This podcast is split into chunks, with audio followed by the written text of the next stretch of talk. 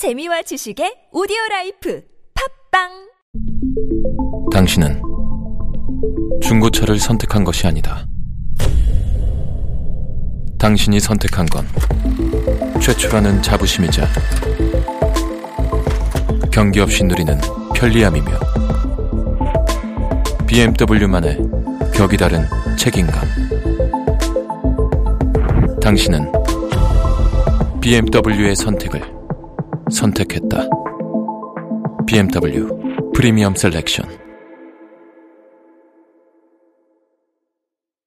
안녕하세요. 군사돋보기입니다. 참으로 어처구니 없는 일이 일어났습니다. 러시아가 최근 다시 순항 미사일을 통해 우크라이나 전역의 수도와 전기 인프라를 파괴할 목적으로 현지 시각 10월 31일 대규모 미사일 공격을 가했는데요. 그런데 이번에는 우크라이나뿐만이 아니라 이번 전쟁과 아무런 관계도 없고 러시아 심기를 건드리지 않기 위해 우크라이나를 전혀 지원하지조차 않았던 다른 나라 몰도바까지 피해를 입었습니다. 만약 몰도바가 아닌 다른 나토 국가에 러시아군의 미사일이 떨어졌다면 나토 대 러시아의 거대한 전쟁으로 이 전쟁의 스케일이 갑자기 커지며 제3차 세계대전마저 우려해야 할 상황이 되었을지 모른다는 것을 생각하면 가슴이 철렁한데요. 그런데 이번 미사일 공격 사태로 인해 더욱 자존심을 구긴 것은 우크라이나나 몰도바가 아니라 공격을 가한 러시아라고 합니다. 왜일까요? 전문가는 아니지만 해당 분야의 정보를 조사 정리했습니다. 본의 아니게 틀린 부분이 있을 수 있다는 점 양해해 주시면 감사하겠습니다. 여러 OSINT 보도에 따르면 현지 시각 10월 31일 오후 우크라이나 전역으로 러시아군이 발사한 칼리브르 순항 미사일과 KH-101 순항 미사일 혹은 KH-55 순항 미사일로 추정되는 여러 발의 미사일이 날아들었습니다. 그런데 이번 공격에서는 우크라이나와 아무 관계없는 제3국 몰도바에도 러시아군의 순항 미사일이 떨어져 피해를 주었다고 하는데요. 현지 시각 10월 31일 몰도바 내무부에서는 이번 러시아의 미사일 공격 때문에 몰도바에서는 여러 건물이 파괴되었고 부상자들 또한 어느 정도 발생한 것으로 확인 되었다고 밝혔습니다. 사실 이번 공격에서 애초에 러시아는 몰도바에게 있어 지나치게 무리한 행위가 아닐 수 없는 짓을 한 셈인데요. 지난번 10월 10일에도 러시아는 대놓고 우크라이나 서부의 르비오를 향해 미사일 공격을 퍼부으면서 세 발의 칼리브르 순항 미사일이 몰도바 영공을 침범한 사례가 있습니다. 당시에도 몰도바 국민들은 이 때문에 러시아를 크게 비난했는데 이번 10월 31일에 또 러시아가 순항 미사일로 우크라이나 전역을 공격하자 이제는 아예 몰도바 영토 내에 러시아가 발사한 미사일이 떨어진 것입니다. 이번에 우크라이나와 몰도바를 타격한 순항 미사일들은 흑해 상공 에서 비행 중이던 러시아 폭격기를 통해 발사된 것으로 추정되고 있는데요. 안 그래도 몰도바는 영토 내부에 트란스니스트리아와 가가우지아라는 자치 국가들이 있고 이들은 우크라이나의 도네츠크 지역과 루한스크 지역처럼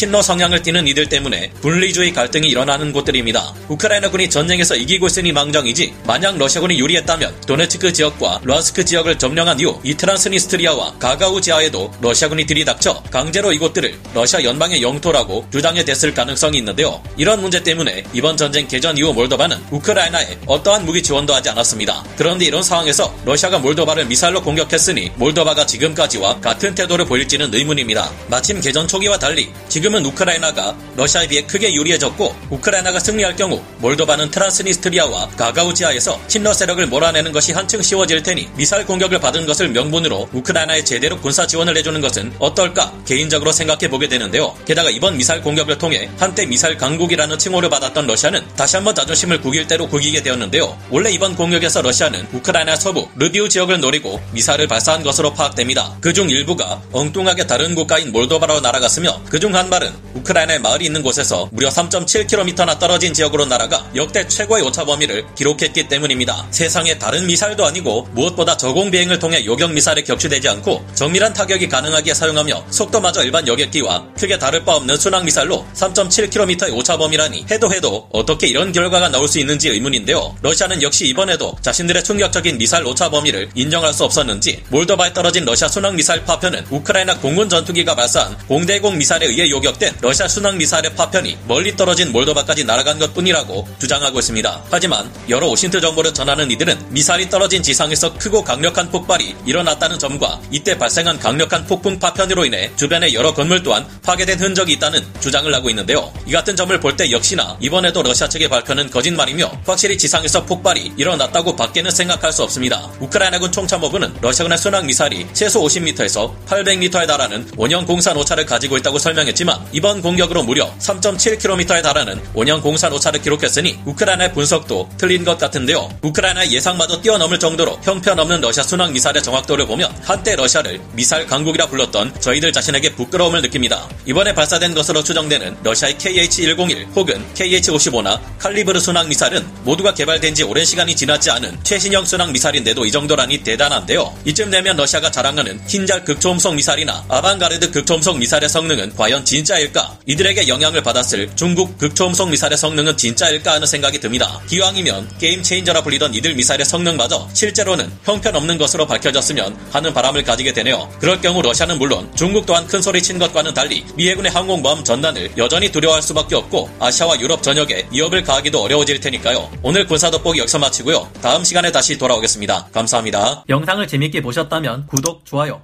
알림 설정 부탁드리겠습니다.